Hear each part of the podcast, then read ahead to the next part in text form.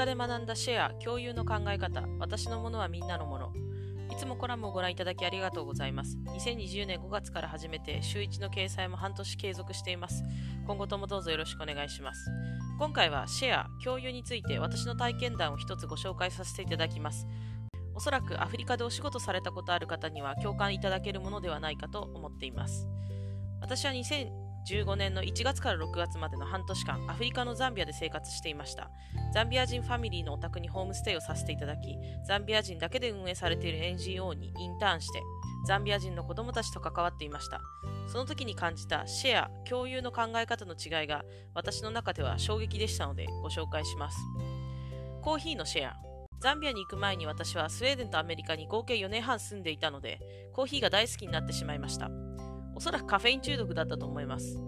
アメリカはコーヒーか水か炭酸飲料かの選択肢でしたので、朝から晩までコーヒーを5、6杯飲んでいました。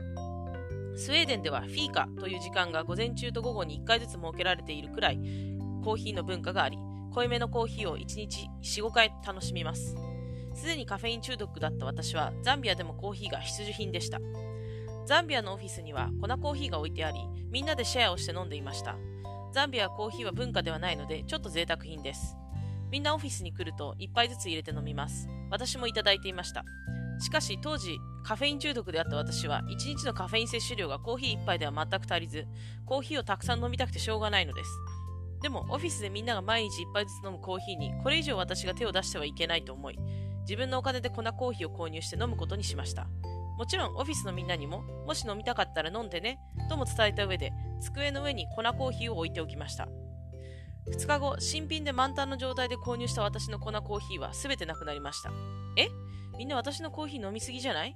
と少し戸惑いがありました。私に、あや、コーヒーちょうだい？と言ってくれた量以上のコーヒーが異常な速さでなくなりました。なぜこうなるのだ？さすがに2日に1回の速さでコーヒーがなくなるのは私のお財布事情的にも辛い。その時点ではあまりよくわかっていない私は次の満タン粉コーヒーから別の作戦を取ることにしました。私がいない時は私の机の中に粉コーヒーを入れておこう。コーヒーの消費量が激減しました。もちろん、あやコーヒーちょうだいと声をかけてくれる人には喜んで供与しますが、私がいない間になくなるということがなくなったのです。おお、これくらいならいいんじゃないかと私は満足げでした。しかし、だんだんと周囲の私に対する目線がおかしいことに気づきました。みんな私を変な目で、冷ややかな目で見ている。なぜみんなそんな目で私を見るのだろうか。私がいない間にコーヒーが飲めなくなるのがそんなに嫌だったのかな。いろいろ考えを巡らせ、ザンビア人の行動を観察しているうちに、あることに気づきました。オフィスで働くザンビア人はいつも何かを買うとみんなでシェアをするのです。誰かがバナナを買ったら、買った本人が食べるバナナの量は4分の1程度で、あとはみんなでシェアして食べます。落花生を買っても必ず私に数粒くれます。そしてみんなで食べます。別に今日、お昼に落花生もバナナも私はいらないのだけれども、私の意思とは関係なくシェアしてくれます。お弁当のシェア。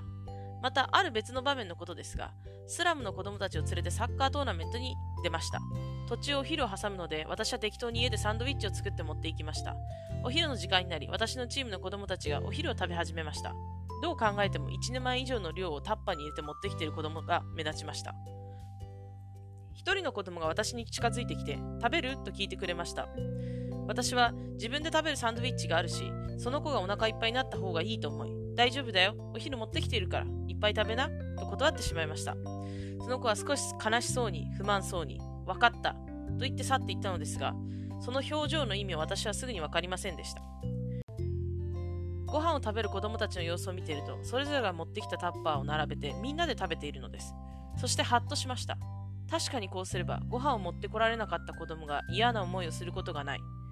お弁当はそもそもシェアすることを前提として保護者は子供たちに持たせているのだろうそしてこのシェアされたご飯を食べる人たちが彼女たちにとっての仲間でありチームメイトということなのかもしれないだから私に食べると言ってくれた子は私を仲間だと思ってくれたのかもしれない。そしてそのシェアを断った私の行為は私はあなたたちの仲間じゃないというメッセージになってしまったのかもしれない。そんなことを考えてなんて傷つく行為を私はしてしまったのだろうかと反省しました。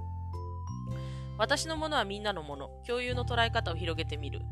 オフィスでの体験や子供たちのご飯の現場を観察する中で、共有の捉え方が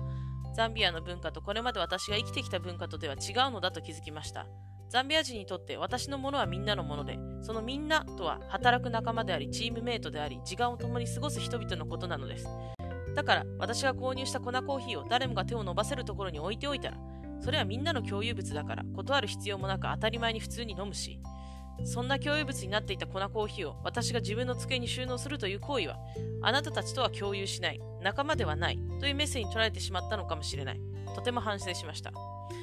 おそらくあの状況で私の正解は、自分で新たなコーヒーを購入せず、オフィスにあるコーヒーをみんなと同じように飲むか、自分で購入した粉コーヒーを常に平場に置いておいて、みんなと一緒に消費していくか、のどちらかだったのでしょう。私だけがたくさんコーヒーを飲むという選択肢はなかったのかもしれません。いくらカフェインを欲していても。